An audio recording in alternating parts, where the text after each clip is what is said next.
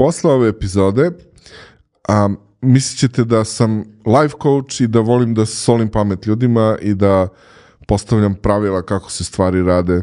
I posebno ako vam je ovo prva epizoda na kojoj ste naleteli u ovom serijalu, moj savjet je da prekinete, idite na početak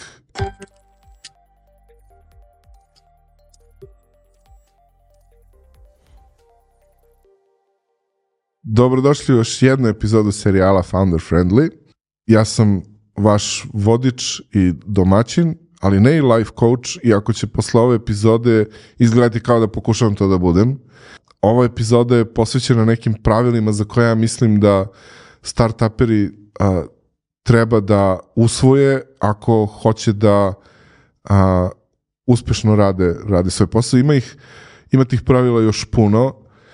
Um, ja sam koristio um, strukturu um, short lista ili cheat sheeta uh, um, Jamesa Altuhera um, i dodao sam dosta, dosta svojih stvari tome. Predlažem da odmah počnemo, inače će se ovo pretvoriti u epizodu od sati po vremena, a to ne želimo. Ali sam prilično i sigurno da će biti još jedna epizoda sa još pravila, jer znam da ih nisam sve stavio ovde.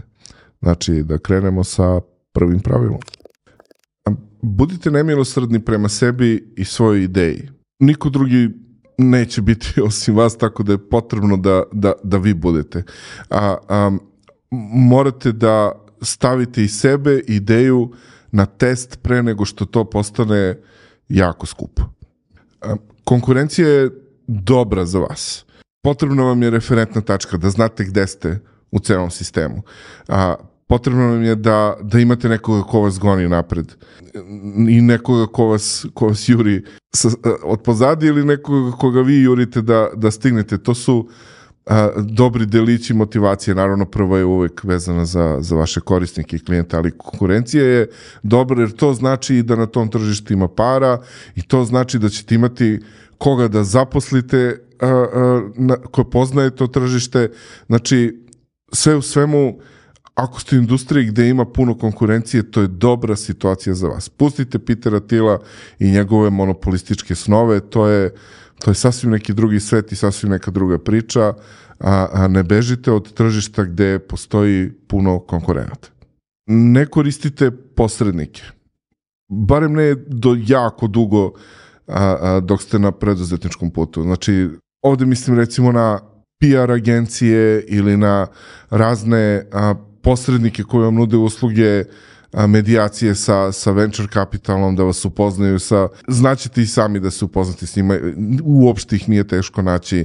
I u ovom serijalu imate nekoliko a, a, epizoda koje objašnjavaju kako da dođete do njih. PR kompanije vam ne trebaju jer vi ste lice svog startupa, vi ste lice svoje firme, vi treba da radite na svojoj prepoznatljivosti i svojoj vidljivosti jer to je onda i prepoznatljivost i vidljivost firme.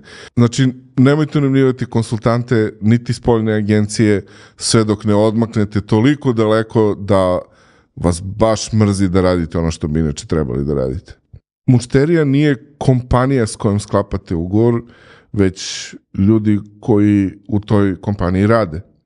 A samim tim odnos koji gradite sa njima je odnos sa ljudima koji mogu da budu i srećni i nesrećni i ovakvi i onakvi i ono što možete da izgradite jeste ljudski odnos sa njima a, a, nasmejte ih ponekad, a, a, učinite sve da budu srećni, a ne nesrećni kada rade svoj posao, ono što možete naravno, a, a, a, obradujte ih ponekad, a, a, znači ljudi će se smejati vašim šalama, ne kompanije s kojima radite, a, samim tim srećni i nasmijani ljudi su dobre mušterije.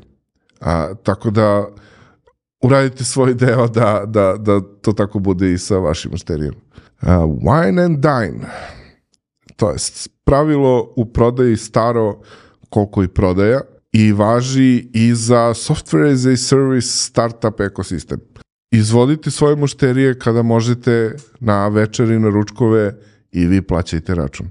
Znajte sve što možete da saznate o svojim mušterijama to barem sada nije toliko teško. A pratite ih na društvenim mrežama, ništa čudno i weird, jel da? A, a, ali ih pratite, vidite šta ih zanima, čime se bave, a, a, šta rade u slobodno vreme, ono što je javno dostupno, naravno. A, znajte istoriju kompanije u kojima rade, pokušajte da znate i njihovu istoriju kompanije u kojoj rade, a, a oni su vam sada mušterije, sutra mogu da budu vaši zaposleni, preko sutra mogu da budu vaši partneri, a, dakle gradite znanje o svima s kojima imate kontakt a, u, u svom poslu. Zapošljavajte lokalno. Remote je danas in, pokazalo se kao da, da funkcioniše i sve je to okej, okay, ali po meni treba da imate mogućnost da uživo razgovarate sa ljudima koji rade za vas. A, a, znači da možete da se okupite i da raspravite stvari. A, to je izuzetno bitno i a, praviti neku organizaciju koja je rasturena svuda po svetu, da, ne znam, developeri budu u Indiji, da dizajneri budu, ne znam, da je u Bangladešu, a, a može da bude isplativo na kratke staze, ali čini mi se ako gradite organizaciju koja treba da, da, da vašim mušterima pruža vrednost, da jednostavno morate da imate ekipu koja je core iza, iza cele priče koju gradite.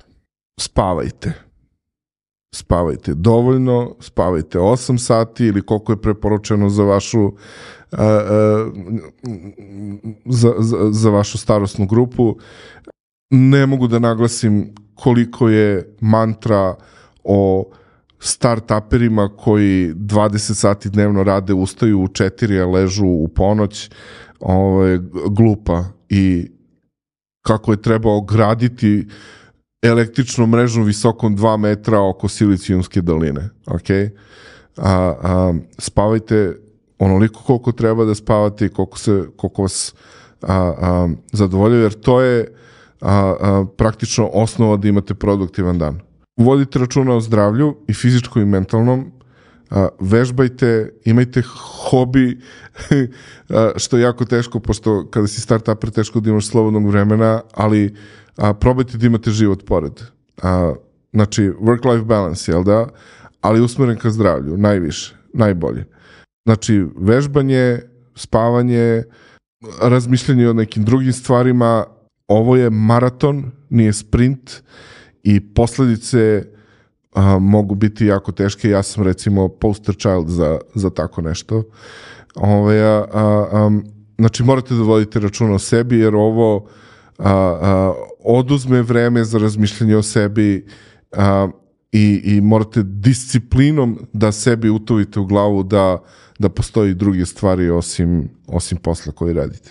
Kupujte sitne poklone zaposlenima. Iz svog džepa, ne kompanijskog ne mogu da, da vam opišem koliko recimo kesica ris bombona koju donesete sa puta iz Amerike recimo može da da, da poboljša odnos ili da, da napravi atmosferu kakva je prava. Mislim, vrlo sam specifičan sa ris bombonama, naravno zato jer to bio a, a, a, moj slučaj, pošto sam znao da, da su omiljene, jel da? Jednostavno, pravite tako temelj za, za, za jako dobre odnose, iako su u principu sitnice, ove, ali a, moja preporuka iz ličnog iskustva je kupujte zaposlenima sitne poklone kad god se setite i kad god možete.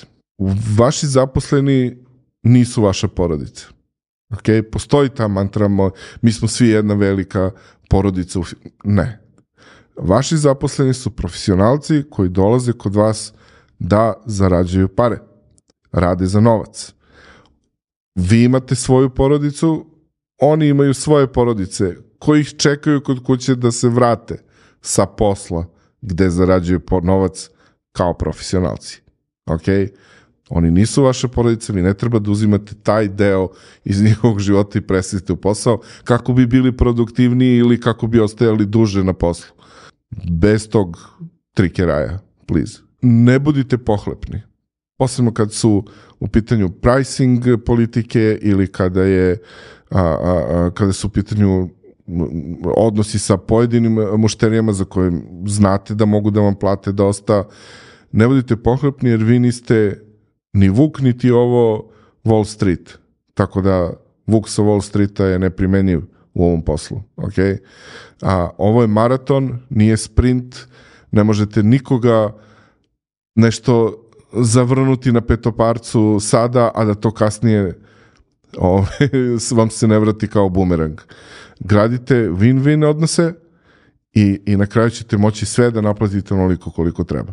A za firmu koja odavde pokušava da se probije u inostranstvu, znači van granica, recimo, ajde tako kažem, Balkana, branding može da bude glavna stvar. Jer, jer toliko toga treba da, toliko a, stereotipa, sa toliko stereotipa treba da se izborite da je a, jednostavno branding jedna od glavnih stvari koje treba da radite u prodaji. A, mi smo to radili tako što smo učestvovali vrlo aktivno na konferencijama gde su se skupljale naše mušterije.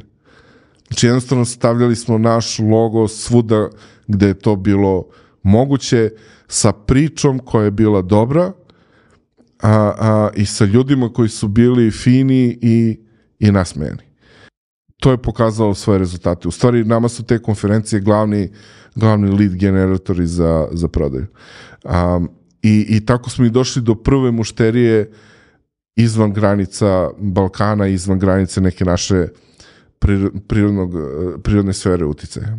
A, tako da ulažite u svoj brand, čuvajte ga, budite beskompromisni u očuvanju a, a, a, brenda, jer brand nije ono što vi ljudima kažete da ste, već ono kako vas ljudi percipiraju. Znači, ljudi mora da vas percipiraju kao nešto dobro i nešto što vam rešava, što im rešava problem.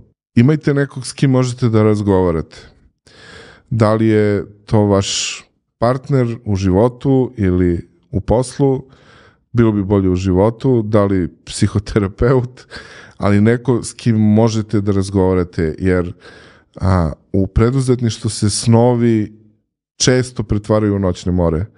A, a, preduzetnički život je roller coaster guide, ride, znači pre podneste na vrhu sveta, popodne padnete i pitate se šta vam je sve ovo trebalo u životu, a onda uveče se opet popnete gore. Znači, to je kao da ste non stop kokain, heroin, kokain, heroin, kokain, heroin. O, e, to istrpi čovjeka mentalno i, i, i dovodi do posledica, jako neželjenih posledica. Nažalost, ja imam i dva prijatelja koje sam izgubio zbog sličnih stvari obavezno imajte nekoga s kim možete otvoreno da razgovarate s onim što se vama dešava u odnosu na, na posao, ono kako na vas utiče, znači stvari i situacije kada, kada neko morate date otkaz, znači bilo kakav stres koji na vas utiče, a, morate da imate s nekim da, da podelite, ne držite to u sebi nikako. A, obezbedite strukturu firme za zaposlene tako da oni uh, stalno znaju u svakom trenutku šta je potrebno da urade da bi napredovali, da bi dobili povišicu, znači da znaju korak po korak šta treba da rade kako bi nešto ostvarili ili kako bi nešto izbjegli. Znači moraju da znaju i šta se ne toleriše, moraju da znaju i kako se u vašoj strukturi napreduje dalje. Znači da, da to ne ostane na tome a, a, a, da li su se sa vama nešto združili, da li su u pitanju lični odnosi ili ako jesu, to mora da bude jasno svima. Ove, znači, držite transparentnu strukturu gde su ti koraci vrlo jasno a, navedeni. Ja pričam iz, iz, iz, iz drugog aspekta, znači jako dugo mi to nismo imali i tek kad smo a, postali dovoljno veliki, recimo da imamo HR-a, te stvari su počele da se dešavaju i praktično to sam od, od, od njih i naučio. Ako imate osjećaj ili mislite da neko zaslužuje otkaz, uradite to odmah. Ne čekajte tri meseca, šest meseci, ajde vidimo da li će ovo ili ono, godinu dana. Ne. Ja nisam do sada imao ni jednom slučaj da sam u jednom trenutku pomislio ovaj čovjek ne pripada u našoj, našoj organizaciji i trebalo bi da ode odavde i da posle šest meseci, o, kako sam se prevario, u stvari on je baš super. Ako mislite da neko treba da ode, treba da ode odmah. Upoznajte se i sprijateljite se sa vlasnikom prostora koji unajmljujete ako ste pod rentom. a, znam da je malo čudan savjet u, u kontekstu svega ostalog o čemu pričamo ovde, ali a, a, u više slučajeva to može da bude jako korisno. Um, mi smo redovno pravili neke roštilje sa, sa vlasnikom a, a, prostora u kojem se nalazimo. A, znači, održavanje te vrste kontakta, znači, sutra ćete možda kupiti zgradu od, od, od njih, a, a, ili će vam trebati neka usluga ili će vam trebati da nešto u papirologiji sredite a, i bez njihovog bez njihove dozvole, bez njihovog znanja to neće moći da se radi, znači to je još jedan praktično kontakt u poslu vrlo aktivan i tako treba i da ga održavate. Bez obzira na to koliko imate para na računu, recimo uspešno ste završili fundraising, digli ste investiciju ili vam super ide prodaja, promenite prostor u kome se a, u kome radite, u kome nalazite tek onda kada praktično jedni drugima sedite na glavama. Ok? A, a, nema razloga za, za nekim divljanjem i širenjem ako ne postoje razlozi za, za, za širenje, jel da? Ako doživite u situaciju da vam priđe a, uplakani zaposleni, znači ja sam u svojoj karijeri to doživeo tri puta i sećam se svakog. Moja preporuka je da se odvojite sa njim ili sa njom u neku zasebnu prostoriju, da sednete i saslušajte. Nemojte vi ništa da pričate, nemojte da zaposlenom govorite šta da radi kako bi rešio svoj problem. Znači, u pitanju je izuzetno nabijena emotivna situacija a, koja zahteva da vi rešite taj problem. Saslušajte, izađite napolje i odmah rešite taj problem. A iz mog iskustva, kada vam dođe neko uplakan, u pitanju je skoro uvek propust u komunikaciji negde. Znači, ili se neko ponaša kao đubre, ili, ili neko ne razume šta treba da radi, pa se osjeća isfrustrirano, ili je neki odnos a, a, koji, koji morate da rešite. Znači, jednostavno saslušate, kažete da ćete rešiti problem, izađete napolje odmah, sve drugo ostavljate i rešite taj problem, jer ne želite da imate uplakanog zaposlenog, zaista. Družite se sa ljudima koji rade za vašu konkurenciju. I tokom tog druženja više slušajte nego što pričate. A, I možete saznati mnogo toga o njima, ali možete puno toga takođe saznati i o sebi i svojoj poziciji na tržištu. I ponovo, nikad ne znate, znači vaši najbolji zaposleni, posebno ako pričamo o prodaji, će doći od vaših konkurenata. Gradite te odnose na kolegijalnom nivou, bez nekog direktnog poučinga, da ne biste počeli neki, neki glupavi rat oko zaposlenih, ali se družite sa njima i gradite odnos. Mi smo se družili i sa Chartbitom, nismo se družili sa Parslim jer oni su goveda, o, ali, ali svako ko, ko nam je bio konkurencija, a da je moguće bilo uspostaviti komunikaciju i odnos, mi smo to uradili. Tako, na primjer, svaki put kad mi svratimo recimo u New York ili tako negde, mi svratimo do Chartbita i popričamo sa njima, odemo na ručak, slušamo jedni druge, to je jako dobro za, i za mušterije i jednih i drugih, jer nikad ne znate šta će izaći iz toga. Mi smo sa našim konkurentima napravili merger i zajedničku kompaniju, recimo zato jer je tržište i, i, i naši zajednički klijenti su to tražili od nas.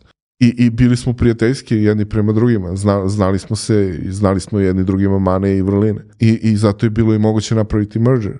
A, tako da ne izbjegavajte konkurenciju zato što su konkurencija, nego gradite odnos sa njima kao sa ljudima iz drugih sfera. Idite samo na konferencije gde se okupljaju vaše mušterije. Dobar deo jedna od epizoda ovoj serijalu je posvećen tome, ali je to toliko važno da i ovde u ovim pravilima ovaj, mora da pomenem. Znači, konferencije gde ste vi mušterija samo kad morate zbog nekoga, zbog nekog odnosa koji imate i gradite, a na konferencije gde dolaze vaše mušterije obavezno. Mora da se pomerite s tim da slobodno vreme više ne postoji. Barem ne onako kako ste ga imali pre nego što ste ušli u sve ovo. I to neće biti nikakva odluka ili mandat, to će jednostavno biti organska promena u, u vašem životu ako radite ovaj posao kako treba. Jer on vas gledali to kao dobro ili kao loše, ja gledam kao loše, on vas potpuno okupira, budite se sa tim šta treba da uradite kako bi nešto bilo bolje ili kako da izbegnete nešto što je gore i ležete sa istom tom mišlju u krevet uveče. A, a, dakle, potpuno vas obuzme i potpuno vas okupira. Nažalost, ako recimo nije tako, barem prve 3-4 godine, a, a imaćete problem da iznesete celu ovu stvar kako treba. Tako da potrebne su velike žrtve, a prva žrtva je slobodno vreme. Ja sam jako, jako teško radio da se izborim za, ponovo za svoje slobodno vreme, ali prve 3-4 godine je bilo skoro pa nemoguće. A, ne obraćajte pažnju na vesti o depresiji, o recesiji, o ekonomskoj krizi, ugasite TV, još bolje ne idite na YouTube uopšte, pošto ćete uvek naći samo doom and gloom, jer to je clickbait. Niko ne klikće na dobre vesti, svi klikće da vide šta je loša vest. Ok?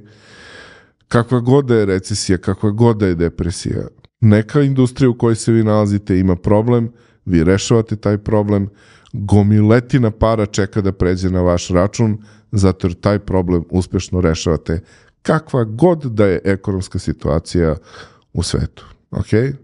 Znači, pustite te priče, a uvek kad možete sa sobom povedite nekoga na sastanak, znači, na sastanke koje imate, znači nekog zaposlenog i u, u principu shvatite to kao neku vrstu mentorstva.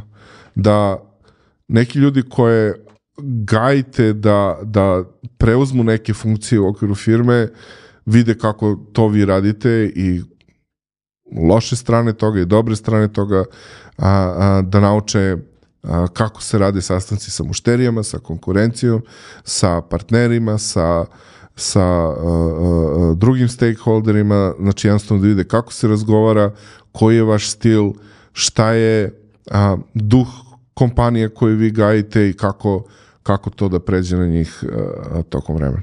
Ako vam je advertising osnovni poslovni model, prvo, moje veliko saučešće, a drugo, a promenite model malo tako da a, ne prodajete inventar, znači reklamni inventar tipa a, posete, pregledi, a, a, klikovi i slične stvari u sponzorstva. Znači, a, pretvorite jednu bezličnu, automatizovanu, programiranu prodaju inventara u lični, direktni odnos i prodaju klijentu a, a, ideje kako da zajedno pošaljete poruku ljudima koji vas gledaju ili slušaju, znači vašoj publici. Sponzorstvo je mnogo bolje kao biznis model od a, prodaje reklama. Ako vam je website ili, ili mobilna aplikacija jedan od glavnih prodajnih alata, smanjite frikciju što više možete. A, što manje formulara i polja koje treba popuniti za kontakt ili za, za a, quote. Um, ne trebaju vam svi ti podaci, uzet ćete ih kasnije. Ako neko treba da se pretplati na neki newsletter, tražite samo email adresu. Znači ono što vam je potrebno da biste ga poslali. Kasnije će doći ostali podaci i ostale stvari koje vam trebaju. Znači ne budite ziljovi na podatke o, o mušterijama koje to još nisu postale, već ukinite frikciju kako bi ti ljudi mogli što lakše da dođu do vas i postanu vam mušterije. Opet branding. A, radite na svom ličnom brandingu. A, postanite metafora za ono što radi vaša firma. A, budite na društvenim mrežama koje vam prijaju, nemojte unemljivati agencije da za vas rade Twitter, Instagram i šta ti ja znam. A, vi lično radite ono gde možete sebe da, da iskažete kako treba. A, ja radim praktično samo Facebook i pomalo LinkedIn. Uh, Twitter mi je toksičan, TikTok ne razumem, uh, Instagram nemam slike sa plaža, ne znam šta tamo da stavim, znači pričao sam nepismen kad je u pitanju barem polovina društvenih mreža, ali one koje radim a, radim dovoljno dobro da se pozicioniram kao neko ko je bitan u, u segmentu u kom postojim. Jel? Da? U ovom stadijumu, znači, ceo ovaj serijel je namenjen naravno pre-seed start-uperima, ali ovo važi verovatno i za seed, možda čak i za seriju A. Um, prerano je za distributere da razmišljate o tome da vas neko prodaje i zastupa negde i dalje ste glavna prodajna sila vašeg rešenja vi kao osnivači i mali prodajni tim koji, koji imate. Um, mi smo to pokušavali da radimo, jeste anegdotalno, ali ok, mi smo to pokušavali da radimo sa tržištima za koje sam ja odlučio da, da ne razumemo. Znači ja ne znam ništa kako funkcioniše francusko medijsko tržište i rusko medijsko tržište recimo. I, i onda smo odlučili da unemimo a, lokalce koji bi, agencije ili pojedince koji bi a, a, radili to za nas, to je praktično prodavali naš proizvod i uspeh je bio u najboljem slučaju polovičan u Rusiji i apsolutno katastrofalan u Francuskoj, gde se čak postigao suprotan efekt gde, gde smo naštetili svom brendu, zato a, a, ni, ni tamošnja agencija nije uspela da handlira stvari kako treba. Tako da a, a, radite lično tamo gde može, kada postanete dovoljno veliki i kada budete imali sistem i strukturu koja može da podrži distributere kako treba, onda gradite mrežu dalje. A, proslavljajte svaki uspeh sa svojim zaposlenima koliko god da je maleni, jel da? Koliko god da je mali uspeh. A, a iz nekog čudnog razloga ljudi vole da vide da, ne, da ono što rade donosi neki uspeh. Ove, a, tako da dajte im to do znanja.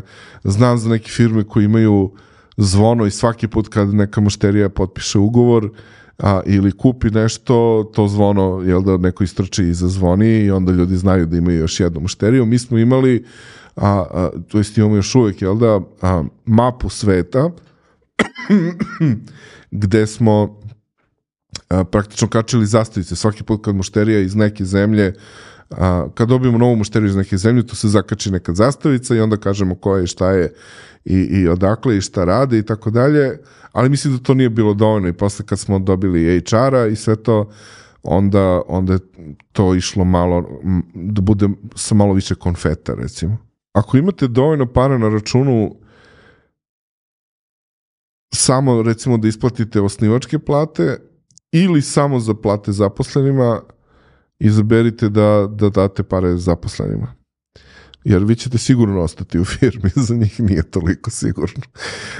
Um, znam da ovo zvuči očigledno, ali nekad je nekad je teško. Pričao sam sa, sa osnivačima, kolegama, startuperima, a, um, koji su recimo sebi davali veće plate nego svojim inženjerima, jer oni nosi sav posao kako može neko drugi da ima veće plate od njih i tako dalje i tako dalje. Mi smo recimo imali uvek a, a, platu najnižeg inženjera u, u, u firmi, um, ali uvek, znači, kada imate da plaćate obaveze, prioritet uvek mora da bude prvo na vašim zaposlenima, onda prema recimo ljudima koji vam isporučuju neke usluge a, i, i tek onda dolazite vi kao osnivači, žao mi je.